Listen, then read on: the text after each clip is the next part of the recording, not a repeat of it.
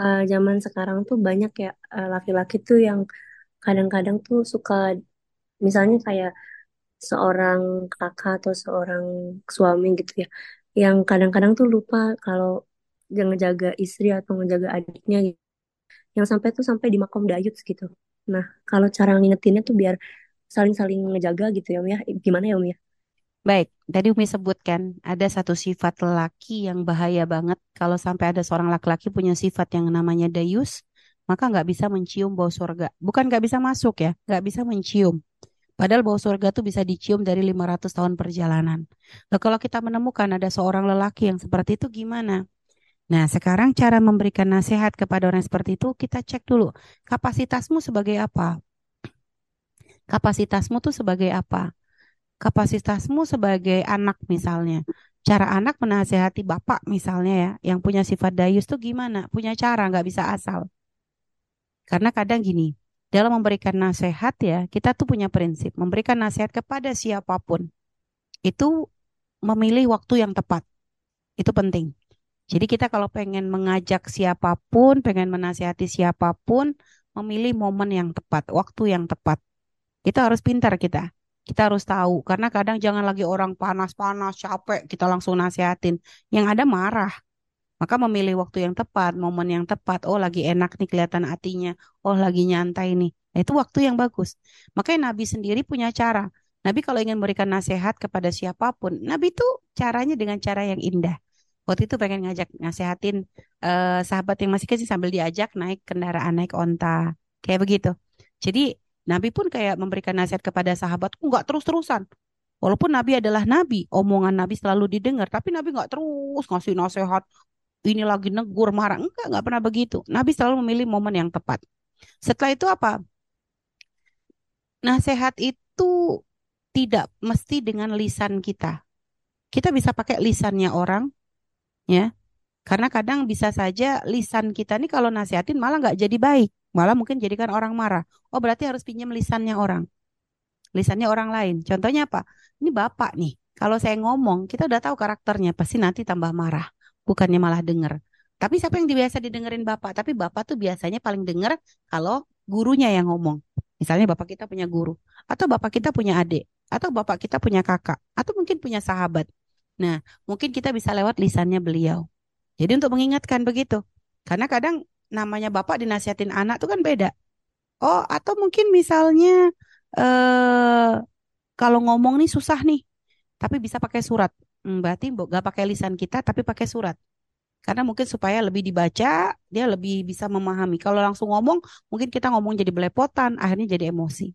Ya, itu cara. Dan yang terakhir tuh ya, ketiga, ya, selain setelah memilih waktu yang tepat, juga mungkin belum tentu harus dengan lisan kita. Yang ketiga apa? Seperti yang difirmankan oleh Allah, Ud'u ila sabili rabbika bil hikmati wal mau'izatil hasanah. Sampaikan kebaikan, ajaklah orang ke jalan Tuhanmu dengan cara bil hikmah, dengan cara yang bijak.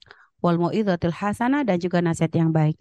Harus bisa menyampaikan dengan cara yang benar. Ngomong dengan cara yang baik, ngomong dengan bahasa yang indah. Lah itu akan lebih bisa didengar, gitu ya. Jadi mengajak orang, memang kita kadang harus cerdas di dalam memahami persoalannya orang, dalam menyampaikan sesuatu. Itu kadang kita memang harus cerdas, bijak, itu penting. Jadi kadang bahasanya sama, ya. Bahasanya sama. Jadi kayak gini, pernah ada satu kisah tuh ya, seorang raja, dia mimpi. Dia mimpi, setelah itu dia minta ditafsiri sama penafsir. Yang memang secara tafsir, maknanya apa? Raja dan keluarganya tuh akan mati semuanya. Raja dan keluarganya akan mati semuanya. Nah, terus akhirnya si raja itu nanya ke seorang penafsir, aku mimpi kayak gini nih, artinya apa? Dia bilang, Raja, engkau dan keluargamu tuh akan mati semuanya, tapi engkau paling terakhir. Dia ngomong gitu ya, engkau yang paling terakhir matinya. Akhirnya kan marah raja dengan tukang tafsir yang begitu. Kasar banget bilang sampai gitu, dipenggal.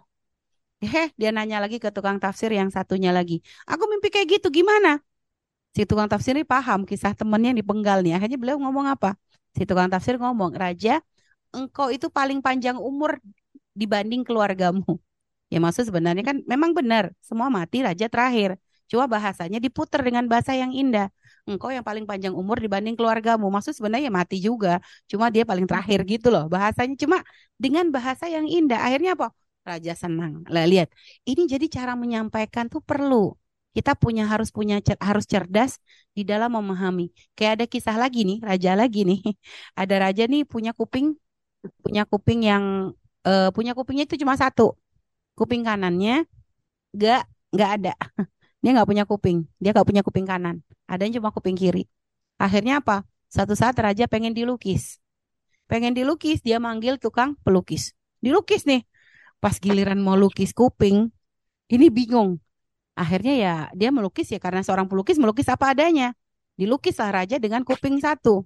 Si raja waktu melihat hasilnya, ya memang dia sadar kupingnya satu, tapi ngeliat hasilnya kok jelek. Marah raja. Akhirnya wah dimasukin penjara. Manggil lagi tukang lukis. Ngerti ceritanya bahwa ada temennya yang melukis kupingnya nggak ada, masuk penjara. Akhirnya apa? Si pelukis kedua, raja dibikin punya dua kuping. Kupingnya dibikin jadi dua. Raja marah. Kata raja kupingku satu digambar dua. Bohong banget. Akhirnya apa? Masuk penjara juga. Akhirnya manggil orang yang ketiga. Dipanggil. Akhirnya gimana? Raja disuruh gambar menghadap ke sebelah kanan. Jadi di miring yang di apa lukisan raja hanya diambil separuh. Jadi yang kelihatan hanya kuping kirinya, kuping kanannya ketutupan. Lah ini kan cerdas. Lah itu loh maksudnya orang itu harus bisa cerdas di dalam menyelesaikan permasalahan. Jadi kadang kita tuh perlu paham, oh karakter orang tuh begini, maka cara menghadapinya seperti ini. Oh karakter tuh begini. Jadi gitu, cara indah. Nah, itulah cara dakwah yang diajarkan oleh Nabi Muhammad SAW. Makanya tahapan dakwah Nabi nggak langsung terang-terangan. Ada dakwah sembunyi-sembunyi dulu, pelan-pelan. Nabi deketin orang yang deket-deket dulu, nguatin dulu nih siapa yang terdekat dengan beliau.